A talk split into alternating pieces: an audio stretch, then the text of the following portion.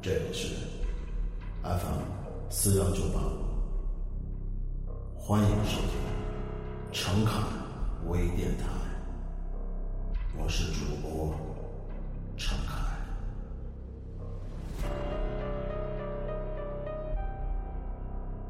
今天我要为您讲述的这个故事的名字叫做《第 N 种复仇方法》第三集，作者周德荣，由陈凯为您播讲。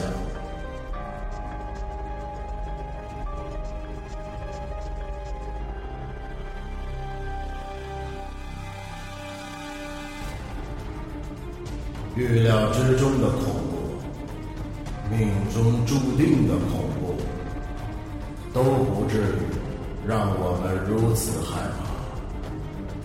明明阳光灿烂，明明幸福平安，明明没做亏心事，明明再度发生在别人身上的恐怖故事。突然，一只不怀善意的手从背后颤巍巍地伸了过来，而他是来要命的。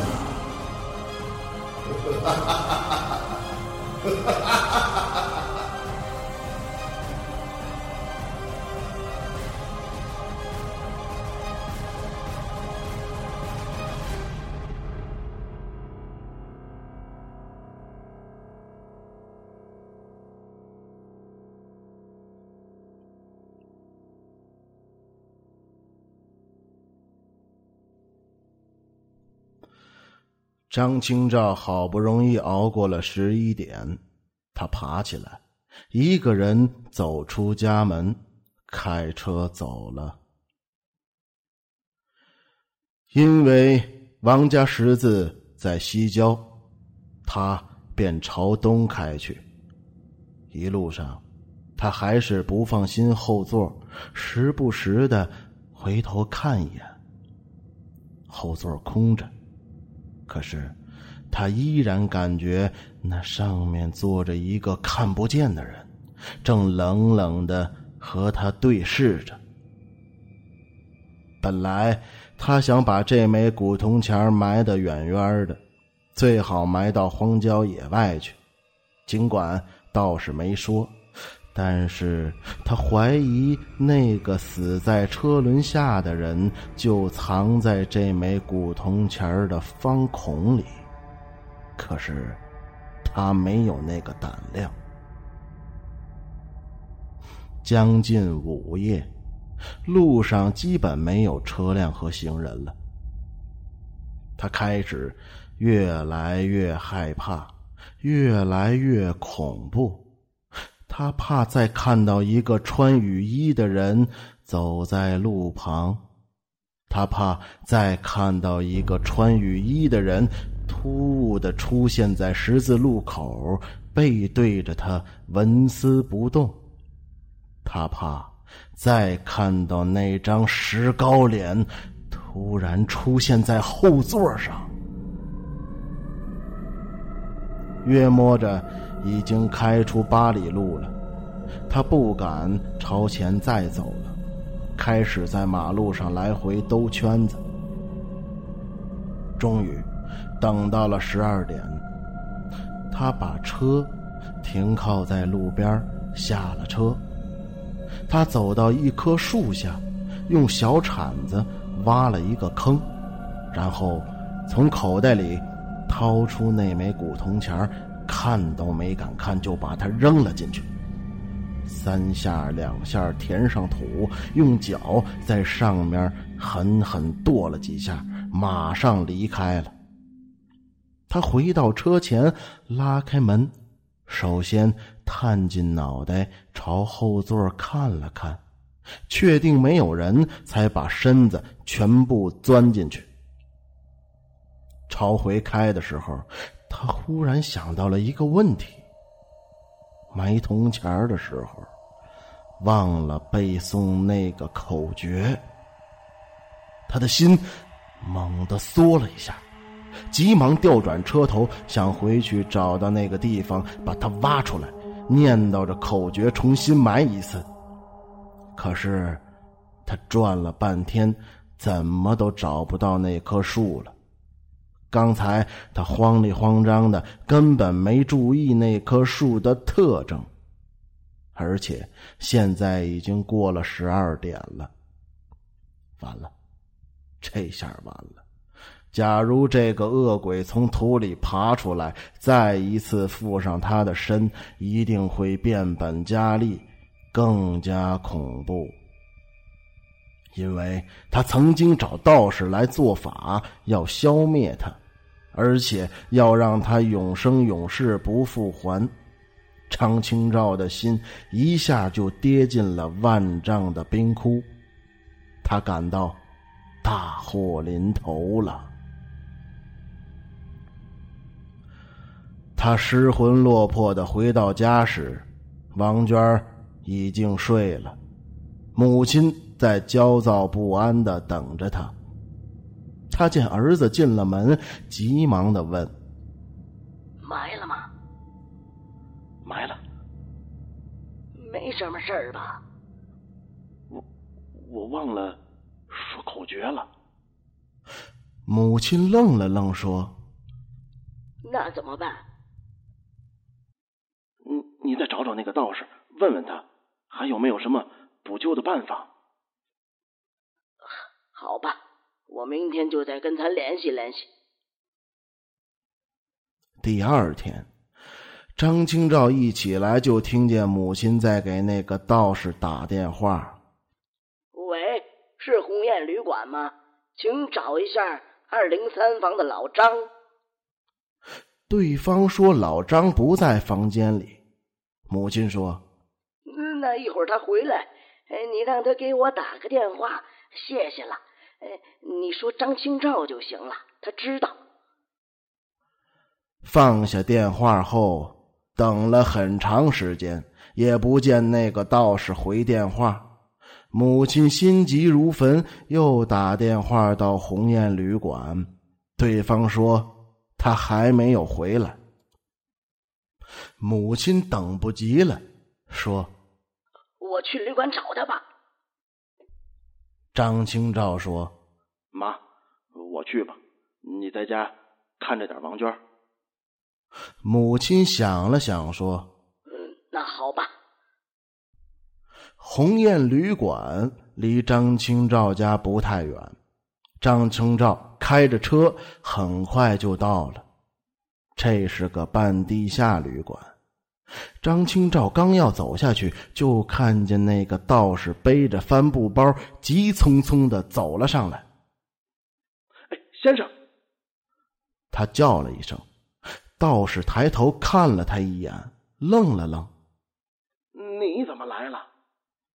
张清照不好意思地说：“昨天我埋那枚铜钱的时候，忘了念口诀了。”道士不安地朝两旁看了看，低声说道：“我也帮不了你了，以后再联系吧。”“嗯，那你要去哪儿啊？”“哎，我已经掐指算出来了，我要遭难了，必须得马上离开这儿，再见。”道士一边说一边急急地走开了。张清照傻站着，六神无主地叫了一声：“先生，那我怎么办？”那个道士突然停住，转过身低低地说了一句：“只要你记住我一句话，那就不会有麻烦了。记住，提防小人。”说完他转了个弯，不见了。张清照反反复复地念叨着这句话：“提防小人，提防小人。”王娟离预产期还有几天时间，可能是劳累过度，这两天母亲总是感到头昏。张清照就让他先回老家休息一下。就在母亲回老家的这天晚上，王娟的肚子突然痛了起来，开始爹一声娘一声的叫着。张清道不知道该怎么办，急忙把她扶下楼，上了车，匆匆地开向了医院。下雨了，很大。张清照忽然有个预感，他和他的孩子将在这个阴雨绵绵的日子见今生的第一面。他们来到了最近的第二医院，顺利地办理了住院手续。张清照把王娟扶进了产科病房，这是个大病房，总共有八张床，不过除了王娟之外，只有两个孕妇，年纪和王娟差不多，好像都是农村人。他们都静静地躺在那里，一个丈夫在给老婆削苹果，一个丈夫坐在床边轻声跟老婆说着什么。雨拍打着窗子，啪啦啦的响。病房的来苏水味非常的浓，还夹杂着一股不好闻的气息。一个戴口罩的女医生进来了，她来给王娟做检查。她挥挥手，把三个丈夫都赶出了病房回避。张清照和另外两个丈夫在门口等候的时候聊了两句。这两个人的老婆都过了预产期，却没有生产的迹象。其中一个已经打了两针催产素，但是就是生不下来。主治医生建议他们剖腹产。王娟长一声短一声的叫着，过了一会儿，那个女医生打开门走出来。张清照焦急地问：怎么样啊？还得等一阵子。女医生说完就走了。三个丈夫回到病房，各自坐在老婆身边。时间一分一秒的过去，雨一直在下，看来这关门雨又得下一夜了。另外两个孕妇一直很平静，只有王娟隔一会儿叫一阵儿，她脸色苍白，满脸都是冷汗。张清照紧紧抓住她的两只手，安慰着她。快到半夜的时候，王娟突然叫得更加惨烈了，而且把张清照的手都抠破了。张清照跑到病房外，大声地喊了起来：大夫，大夫，我媳妇要生了！我媳妇要生了！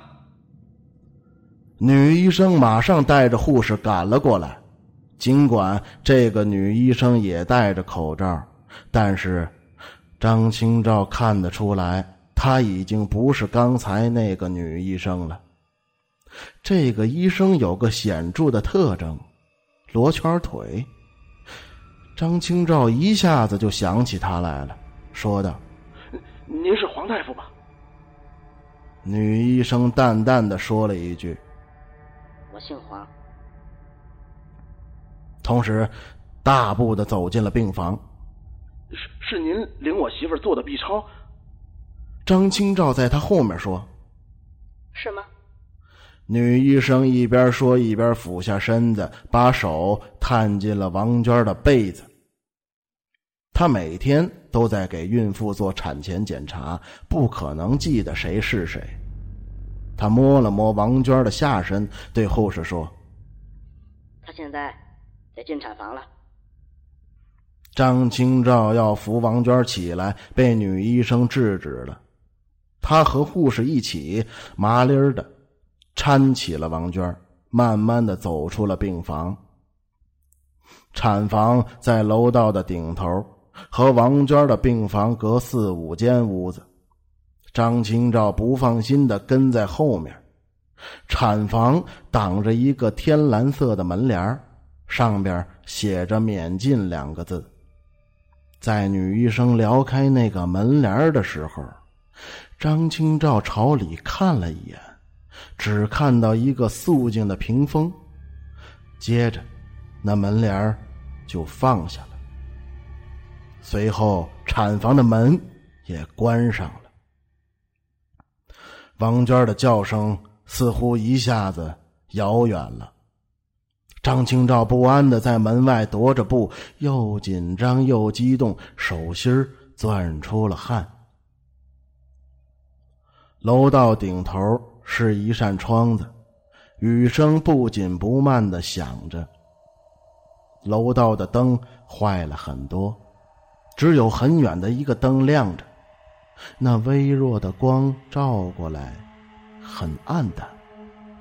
过了一会儿，老婆的叫声又渐渐小了，终于听不见了。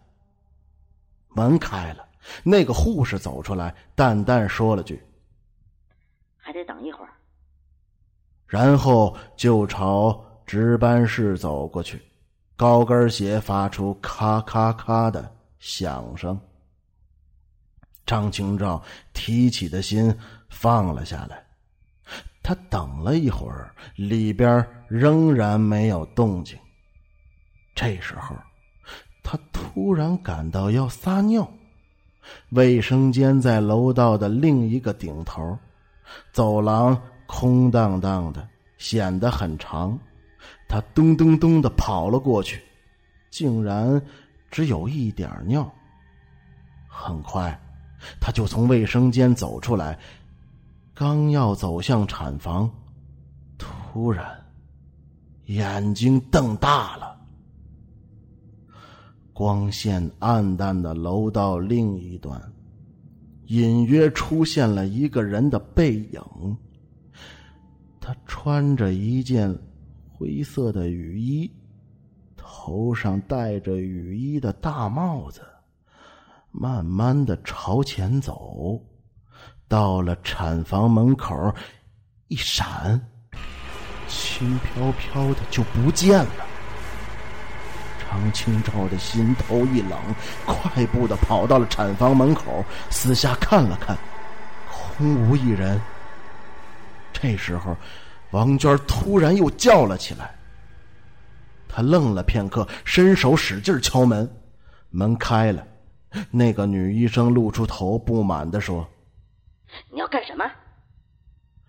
刚才是不是进去了一个人？”“没有。”“我明明看见了一个穿雨衣的人。”“这里边只有我一个值班医生，这是产房，没有我的同意，任何人都不可能进来。”说完，他啪的一声关上了门。张清照怀疑自己看花了眼，也许穿雨衣的人是哪个孕妇的家属。她走进了相邻的另一间病房，可是产房旁边的几个病房都黑着。这时候，那个护士跑了过来，张清照拦住他，指着那几个黑乎乎的病房问：“护士，这几个病房有人住吗？”护士停都没停，说了句没有，就跑进了产房。王娟的叫声越来越大，撕心裂肺的。张清照听见那个雨医生重重地对王娟说着什么，语速飞快，不知道是在安慰，还是在呵斥，还是在鼓励。张清照的大脑紧张的一片空白，不知道过了多长时间，突然天上响起了一声炸雷，接着他听到了一声脆亮的婴儿的啼哭声。雨越来越大了，张清照慢慢的瘫软了，倚在了墙上。王娟挺坚强的，很快就被医护人员搀扶着走了出来。她的脸色灰白，冷汗哗哗的流淌着，就像窗子上的雨水。张清照急忙走上前，一边扶住他，一边对女医生说：“大夫，谢谢，谢谢。”女医生说：“没事，她年轻，生得很顺利。”“是女孩吧？”张清照问。“不，是个男孩。”张清照一下子有些惊诧。“看 B 超是个女孩啊。”“那可能是看错了。怎么，你不喜欢男孩啊？”呃、喜欢，生什么都喜欢。”嘴上这么说，张清照的心里却感到很别扭。近来她一直都在做着女孩的设想，现在突然变成了一个男孩，她一下子难以接受。王娟回到病房躺下后，另两对夫妻都羡慕地看着他们。一阵婴儿的哭声由远而近，护士抱着一个婴儿走了进来。他刚给小孩洗过澡。“看看你的宝宝吧。”他对张清照说。不知道为什么，张清照有些胆怯。这是他亲生儿子，现在他将要见他的第一面。护士把孩子放在王娟旁边走了出去，那两对夫妻都凑了过来。其中一个孕妇说：“长得挺白的。”王娟弱弱地说：“清照，你过来看看呀。”张清照这才慢慢地走上前。这个新生儿还没睁开眼睛，他还在啼哭，脸憋得红红的，挤满了皱纹，还有一些脏兮兮的干皮，像个小老头。张清照觉得他出奇的丑。天上响起了一声炸雷。张清照突然想起了一句话：“提防小人。”第二天，张清照就带着王娟和孩子出院了。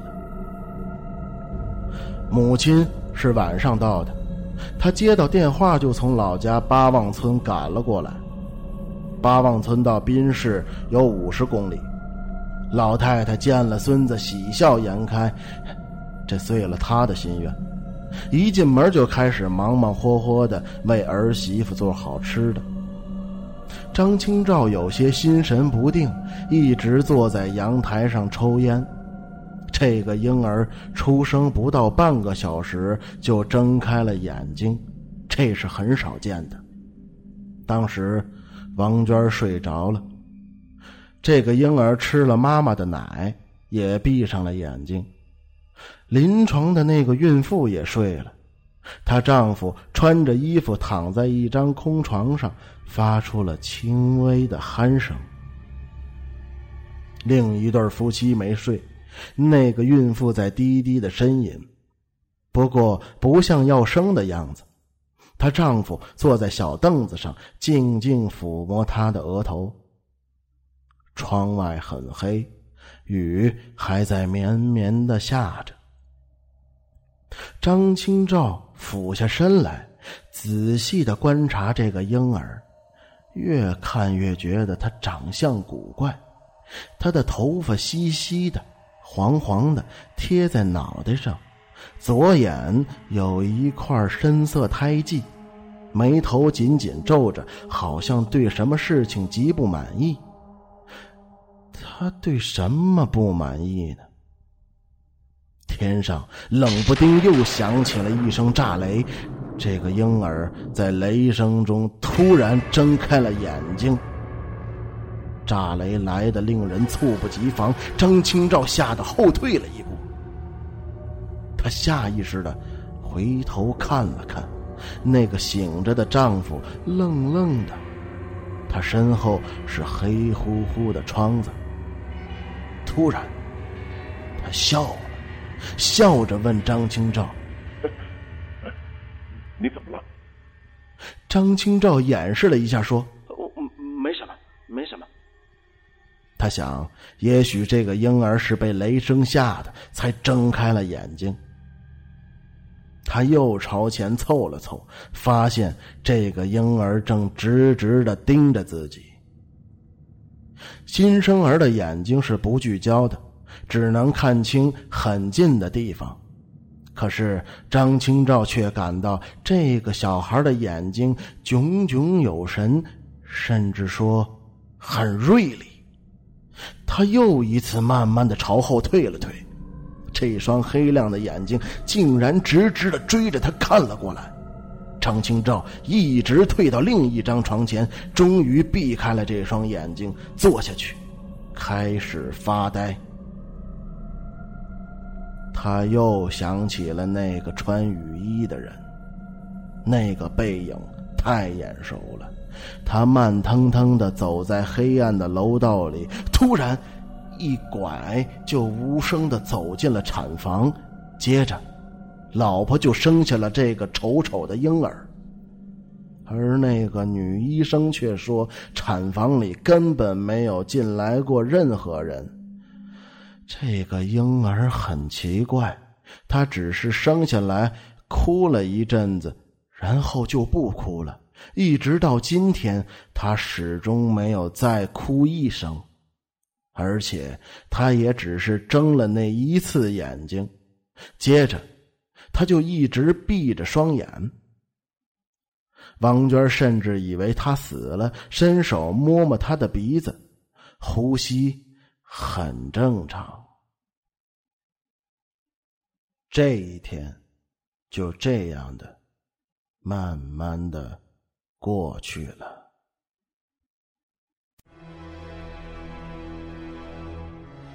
刚刚您收听到的是第 N 种复仇方法第三集，作者周德东，由陈凯为您播讲。